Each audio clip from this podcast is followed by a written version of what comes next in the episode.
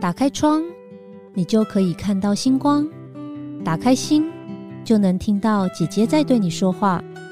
我是 Vivian，缘分让我们用声音相遇，让我带你走进姐姐的人生进行式，一起感受每个原创人生的精彩。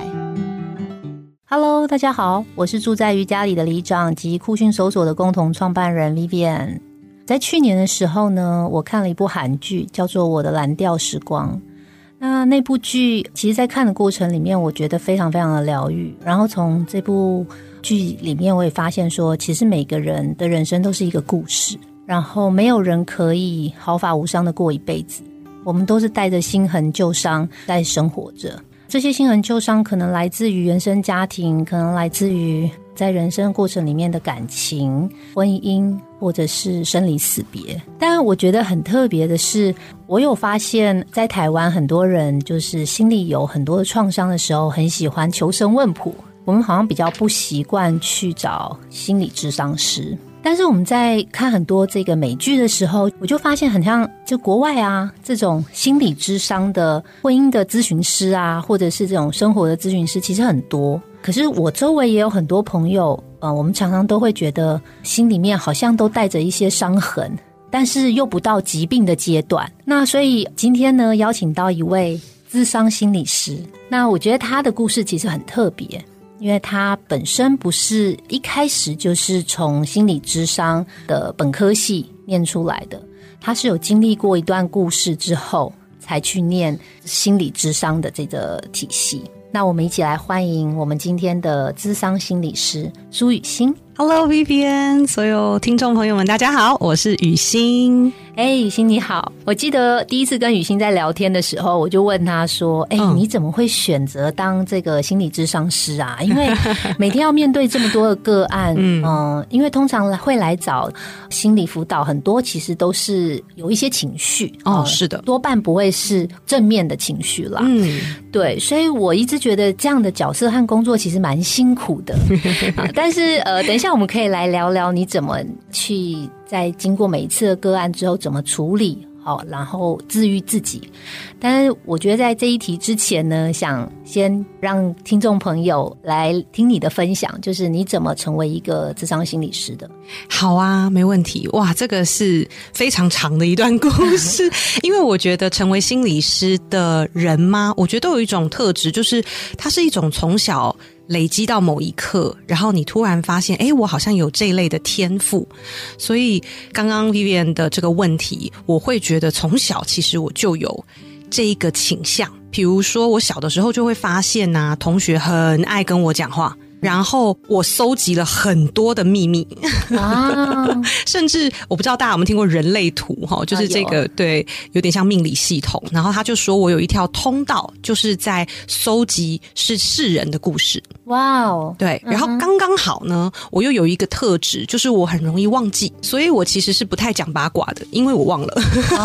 很好哎，对对对，我就像树洞一样，就是大家跟我讲了，然后我就忘了。可是忘了不代表我不在意这个人，反而是我。觉得是对这个人的一个祝福哦，这个是我对于忘记大家说的事情的一个解析。但很有意思是，如果这个人再到我面前，然后再跟我提起的时候，我又会记起来了。所以这对我后来，尤其是现在在做心理咨商的时候，我发现非常有帮助。因为我有一些当心理师的朋友，他们就有一些困扰，就是他们会被个案的故事所困，因为都很悲伤哦，都很创伤。所以如果心理师是扛了很多很多的故事放不下来，那我们会先垮。那当然对于个案来说，并不是一件好的事情。所以我就觉得，哎呦天哪，我有一个好神奇的天赋，就是一个树洞。然后来跟我讲的时候，我可以完全跟他连接。可是离开的时候，我又是对他慢慢的祝福跟信任，然后我就放手了。然后再来的时候，我又会再想起。而且记得超细哦，就是我有一个个案朋友跟我讲他全班的名字，我都几乎记得。哇！然后他就觉得天呐，你怎么记得？我也觉得，哎，我会记得，好厉害！就是可以记得很清楚，可是又可以忘记很快。对，哦，这是一个能力耶。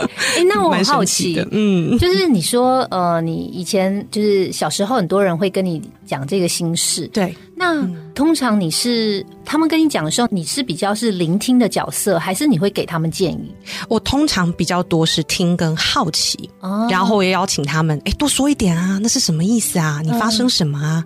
你的感觉是怎么样啊？我通常都会很好奇，因为我对别人的。情绪是抱有呃很强烈的兴趣的，我反而不觉得，比如说他嫉妒某人，哇，我不会很快去判断这是对或错，我反而会觉得，哇哦，你嫉妒什么？那你嫉妒的这个是你很想要的吗？或者是发生了过去有什么样的事件？让你今天会有这个心情，我就开始发现，我很小就会跟朋友这样子聊天，对，然后很多人都会跟我回馈说，哎，好像跟我聊完天，他清楚了很多他内心的声音跟想法，可是其实我没说什么。对，可是我觉得你刚刚有讲到一个关键，我觉得那一点很好，就是其实你会一直试着去引导他，对，再继续去把呃问题问出来，然后可能核心的东西慢慢的就出现的越来越明确了。是，当然多半人大部分会有两种，一种就是听，但是不知道要给什么意见。啊。然后第二种就是很爱给意见，可是很爱给意见的时候，有时候其实对方要的也不是意见啦，对。对不对？他其实就是要有一个像你这样的角色，可以慢慢引导他的情绪，然后让他的情绪有一个出口。嗯哦，哇，那你就是这个智商心理师的天命哎！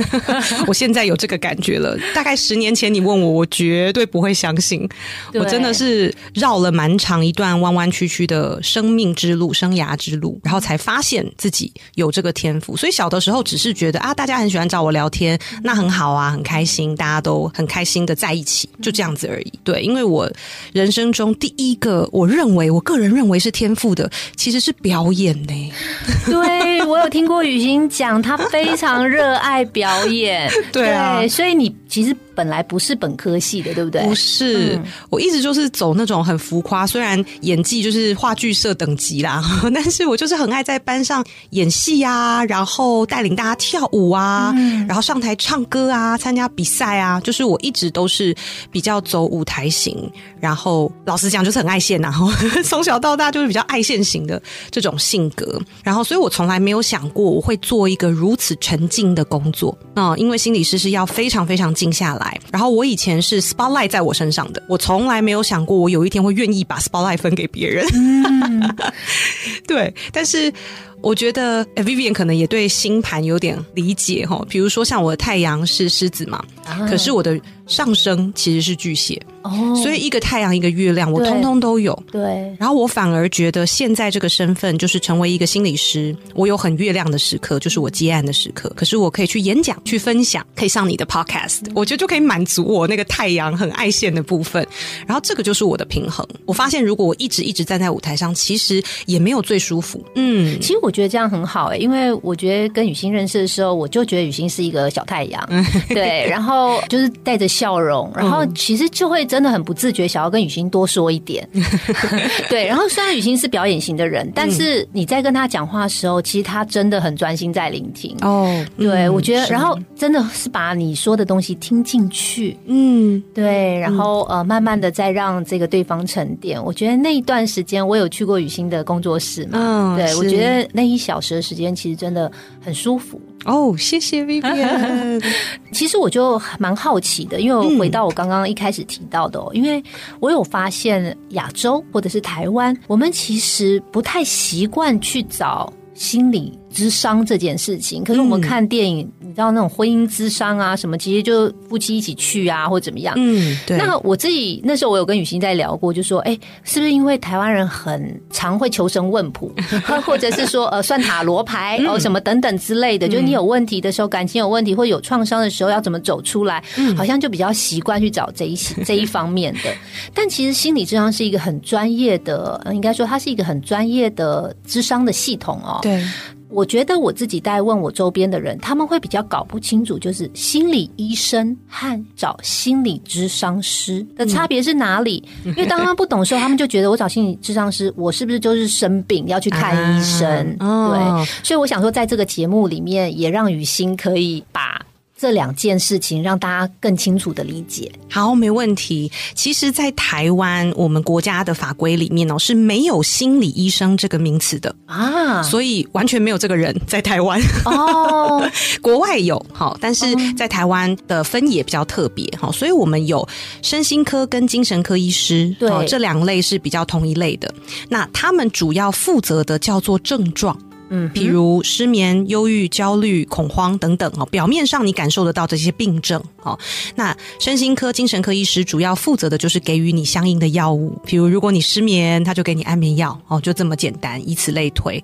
可是我们心理咨商在做的是，比如说你吃了安眠药，你虽然睡着了，可是你醒来告诉我啊，我失眠的主因就是还是在那啊，对不对？所以，我们心理咨商在处理的是那个更深的主因啊，反而不是对于表层的症状去。马上做治疗，所以那个主因每个人可能都很错综复杂，甚至你从小累积到大的一些创伤经验啊，或者是一些卡住的信念等等，那它就需要比较长的时间来让疗效累积出来。所以大家可能也都会听说，做心理咨商不太可能一两次，你世界就改变了。对，因为我们内在的东西，那个潜意识的东西是根深蒂固的，它需要时间让这个疗愈性去有所转化，有点像我们长出自己的免疫力一样，它也需要一段。时间，我们要好好的吃饭呐，好好的运动，免疫力才会回来。所以心理智商它主要就是在心理层面，好，包含我们的意识啦、信念啦、情绪啊，跟我们遇到的一些人生的困境事件，我们好好的跟这些部分在一起。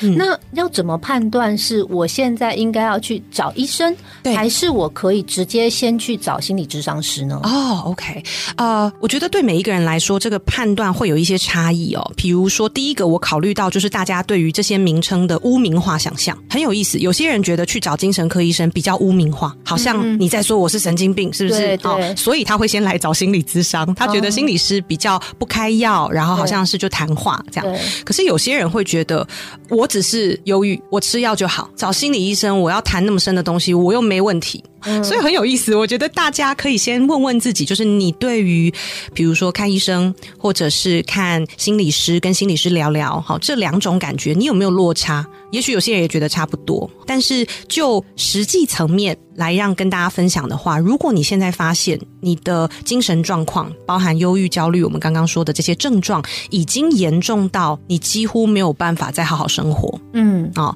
那。我就蛮推荐大家可以先去找精神科、身心科医师看诊，做一个诊断。那当然，我们说这个依然是比较表层的症状。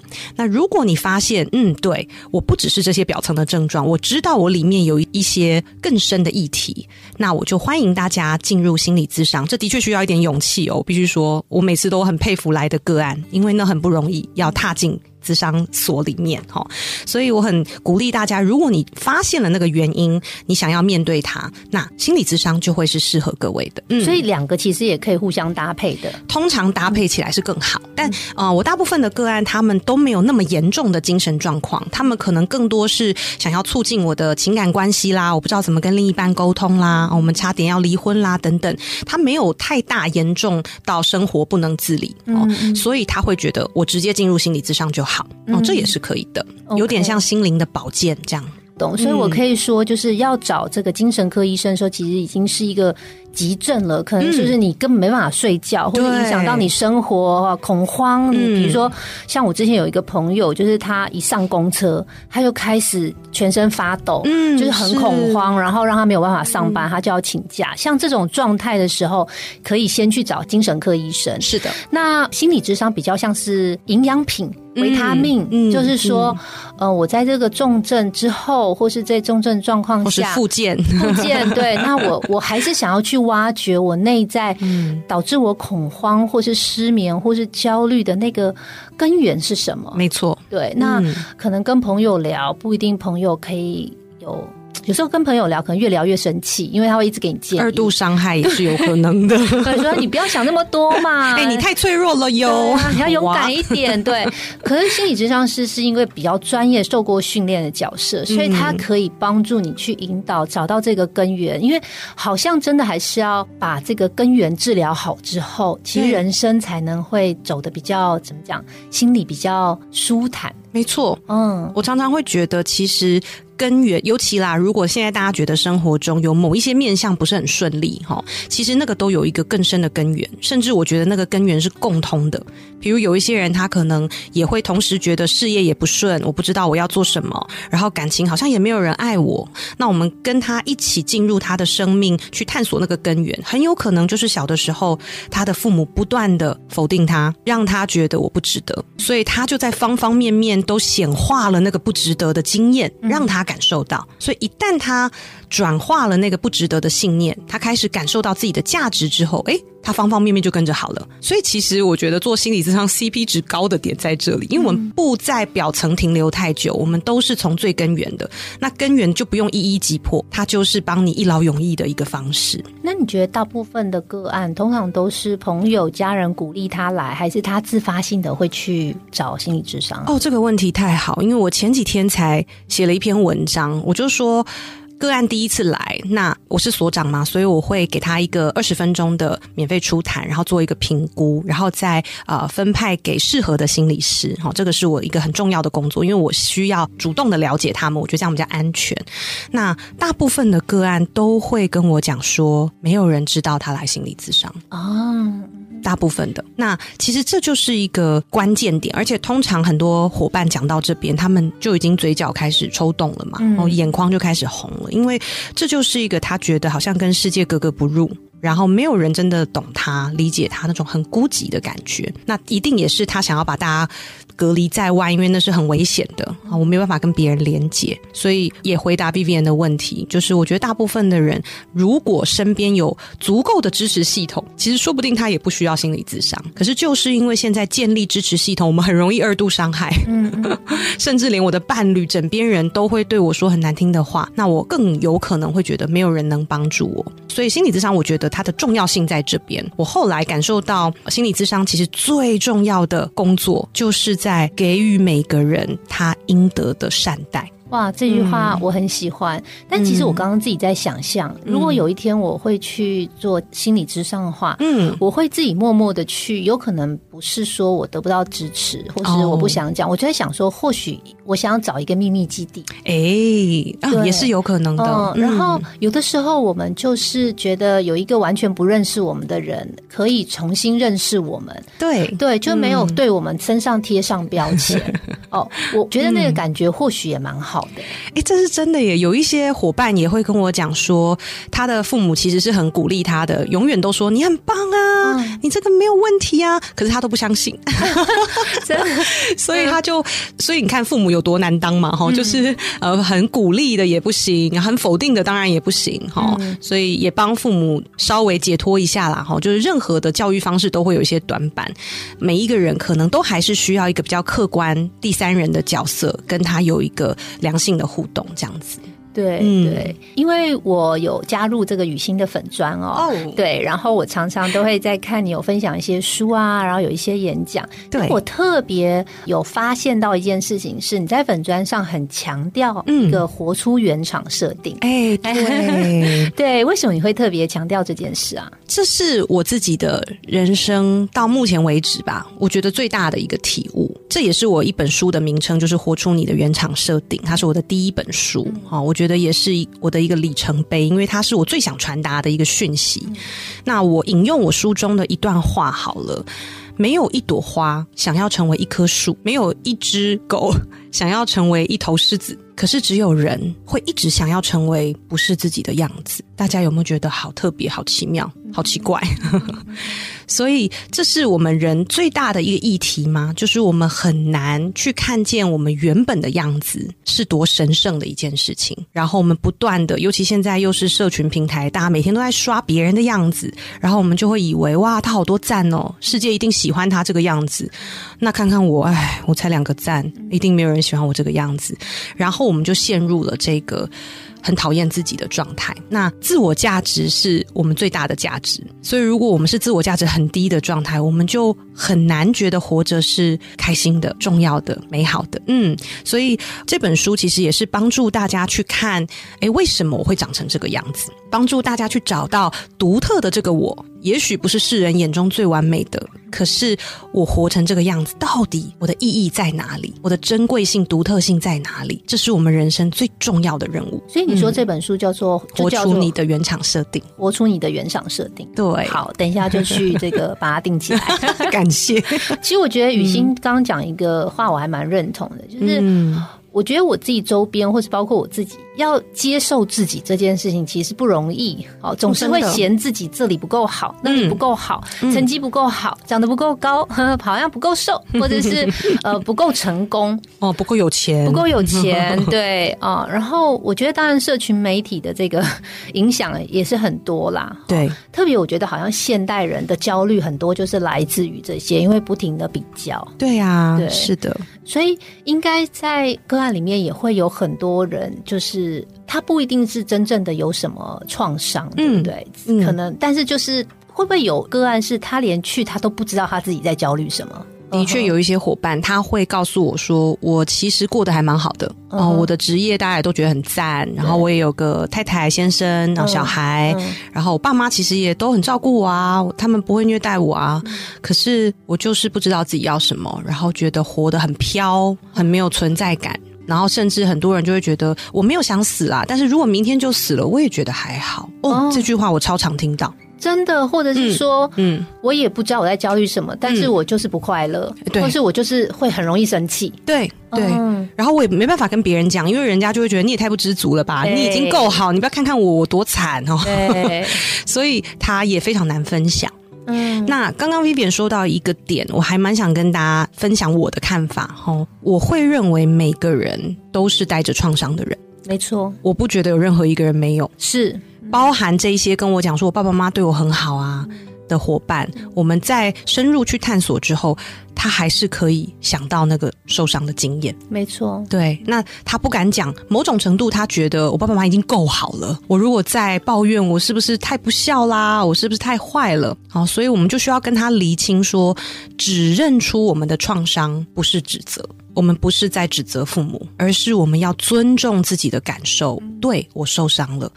这一点非常非常的重要，嗯，很多无法厘清这件事的人，就会一直困在他明明不开心，可是他觉得他没有办法说出来，他没有办法表达，因为别人不是故意的，好，别人已经对我够好了。我觉得这是一种其实更深的伤害。嗯，我刚刚其实非常同意你说的话，就是我觉得我们每个人都是。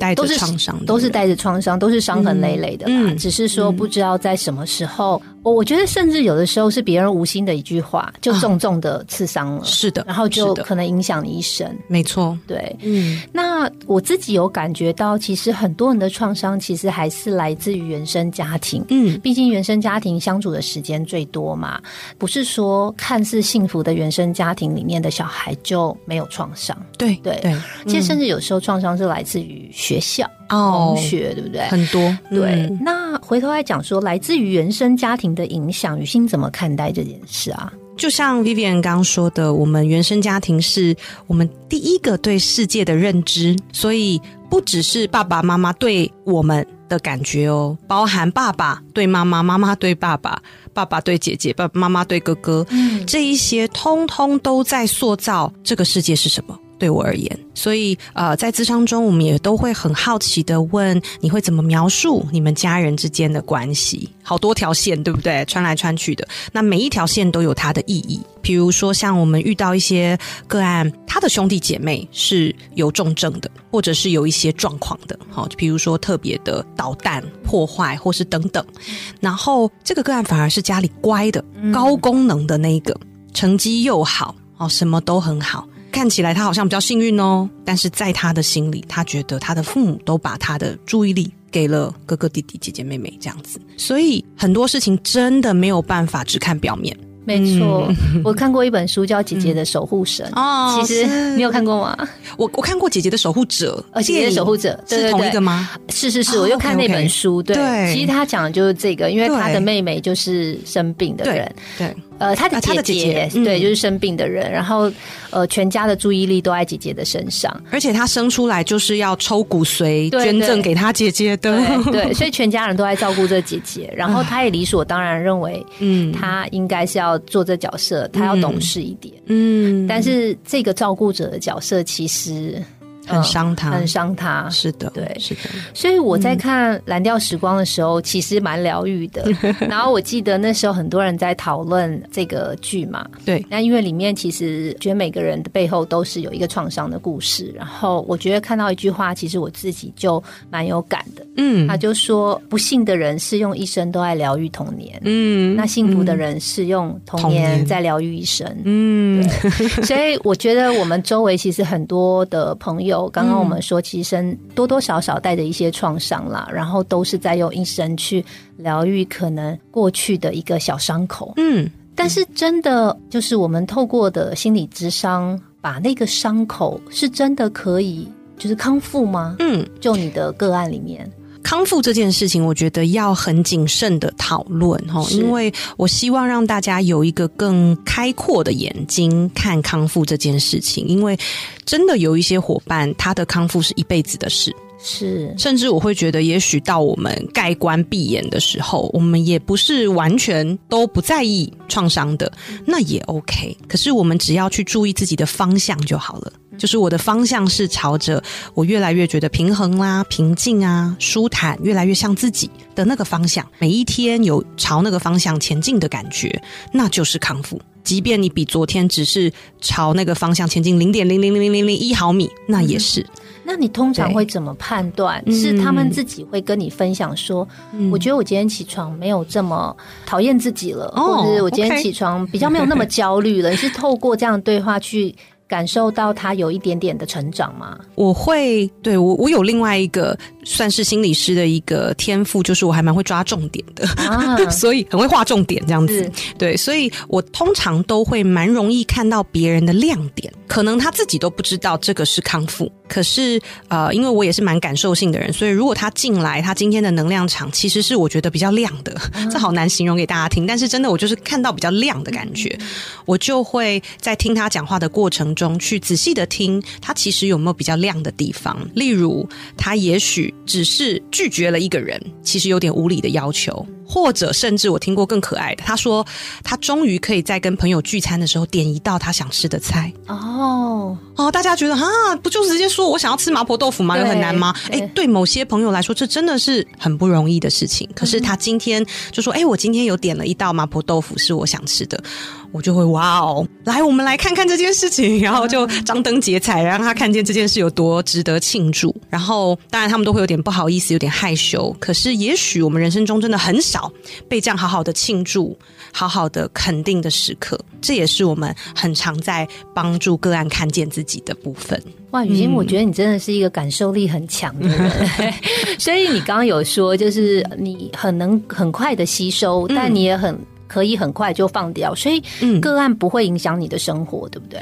也不能说完全，嗯我觉得这也是我当心理师历程中不断在练习的。比如说，像我们现在有一些在带一些新人的心理师伙伴，他们都会遇到我当初是新人的时候遇过的问题。嗯就比如说个案不来了，然后他们就会陷入哦我没有资格当心理师，自己就我智商做的好烂，受挫了，对，就受挫了。嗯可是我也曾经有这个感觉，所以那个也是一种放不掉，表示我们不够信任个案，他就在走他的 timeline，他就在走他的时间表。那你永远不会知道他到底为什么离开。当然，有可能我们技术不成熟，这当然是一个原因。可是有的时候，个案就是想逃一下。那也没关系，我们能做就是深深的祝福跟信任，对，这也可以帮助我们，也可以帮助个案，是最好的事情。一直检讨自己，一直反思，反而我觉得那是增加自己沉重能量的一件事。对，哎、那我想问一个就是蛮好奇的啦。好就是说智商师一定自己也会有创伤，或者是自己，比如说像刚刚这个状况，就会受挫。对，没错。那你知道，有时候我们很容易帮助别人，其实可是最难，其实是帮助自己。是啊，所以智商是彼此会彼此智商吗？好问题，这也是我很鼓励的事情。尤其我们这个系统的教育，哈，像我们的教授都会说，我们在训练的过程都要去做心理咨商。嗯，那我个人认同这件事，有些人可能不一定认同啊，所以我不觉得它也是必要。可是我自己是认同，因为如果连我们都不信任这个系统，那我们怎么信任我们自己在做的事情？嗯 对，所以像我也有长期的找我的心理师啊、去谈话，当然不一定是一直，因为我们一开始的时候是非常长期跟密集啦，但是到后来我们一定有自己的自愈力上来，我们就不一定要那么密集哦。但是有一个地方你知道自己可以去整理自己，去疗愈自己，其实是很安心的一件事。哦，所以你们教练也有教练的教练，总总教当然练啦对，而且而且我觉得这样很好哎、就是、呃，你去找你的教练的时候，可以教学乡长，而且他他在引导你或问你问题的时候，你就说哎。这个技巧不错，学起来。哎，对，这样我可以多跟 Vivian 分享一件事，就是我们其实有自己的心理师，好，哦那心理师对于我们来说就是疗愈我们的内心嘛。对那我们也会有自己的督导，哦那督导就比较像你刚刚说的教练的身份，就是他对于我们接案啊、专业这个部分，他给予我们很多的指导，所以这两个都算是我认为成为一个心理师要成熟、要进步不可或缺的两个重要角色。我自己也想要请教一下雨欣哦，就是说，你刚刚有提到，就是很多个案其实是自己默默的去找你。对，如果我们自己发现我们周围的好朋友或是很爱的人，嗯，你觉得他的状态其实身为朋友，你不方便帮助他，或是你不能帮助他，嗯，或者是你觉得你帮不了他，然后你想要鼓励他去找智商师，你可以给我们的听众朋友一个建议是：那用什么方式去嗯。鼓励他的说法是最好的呢？我的方式可能会很微妙哦。嗯。就是呃，像我有很多的个案，他们是由他们的家人被带来的。哦，就是比如说呃，小孩带妈妈来，哦或者是妈妈带小孩来，爸爸带小孩来，哈、或者是先生带妻子来，嗯妻子带先生来，很多是这样子。但是我通常都会给一个小提议，我不是强迫性的，但是我都是小提议说，带这个人来的人，我们可以先来谈。哦，尤其是身边越靠近，甚至他不一定只是朋友，他可能是家人、伴侣这一些。因为我觉得在他们身边的人，其实你知道你的另一半，或是你看到这个人正在受苦，可是你在他的身边，你很心急，对对不对？那很多时候我们心急就会反而对对方造成更大的压力，因为这个人已经在受苦了。对，所以，如果我们告诉他说你应该要去看心理师啊，你要去找医生啊，他肯定会更感觉你在批评我，对，你觉得我不好。你觉得我有病？对对对，所以我觉得最棒的一件事情就是这一些关心别人的人，我们可以先来谈。嗯，哎，我觉得这方法很好 哎、就是你自己先去体验嘛。对然后对，你就可以跟对方说：“哎，我我最近有去哦，对，跟好你分享。有一有一种那种，哎、那餐厅真的很好吃，对我去吃过。不要说你自己就去推荐他说你去吃那家泰国菜，你都没吃过，你就跟他说好吃。太棒的比喻，就是这个感觉。嗯然后这就会让对方好奇，对，哎，你去心理咨商哦啊？那你发生什么事情？你就说没有什么事啊，我就是照顾我自己的情绪，然后我真的觉得很有用啊，或者是我真的有一些体悟哦，你想不想听啊？对你就讲你的经验，对，你就变成一个分享者，而不是一个批评者。对对，哦没错，没错我觉得这方法太好了。对，这是最有效的，我目前实验过最有效的。对，因为我自己其实就常常很，就是有个困惑说，我也觉得我周围的谁很适合，嗯，去、嗯嗯去做这个心理智商。那因为我跟雨欣认识，所以我大概知道心理智商、可能比一般人可以了解啦，心理智商的这个角色。嗯对，但是我就是一直困在说，我要怎么引导他去。哦，对，哦没错。而且很多想要引导别人去心理智商的伙伴，我们也可以诚实的面对一下我们的心理，就是那我对我自己去心理智商，我会不会也怕怕的？我会不会也觉得没有用啦？或者是那是有病的人才去啦？我有没有这些信念？因为当你其实有这些信念，但是你推荐你朋友去的时候，他是感受得到的。没错，而且我觉得心理智商因为是一个人跟人之间的行为，所以你自己去了这个心理智商是，你觉得是不适合你那个朋友？嗯你就可以体验，其实像按摩师一样嘛，对，就你自己先 你自己先按过嘛，哎，这个力道我觉得，哎，我那好朋友也会喜欢，所以推荐他，他一定也会满意。哦，对哦，很棒，很棒。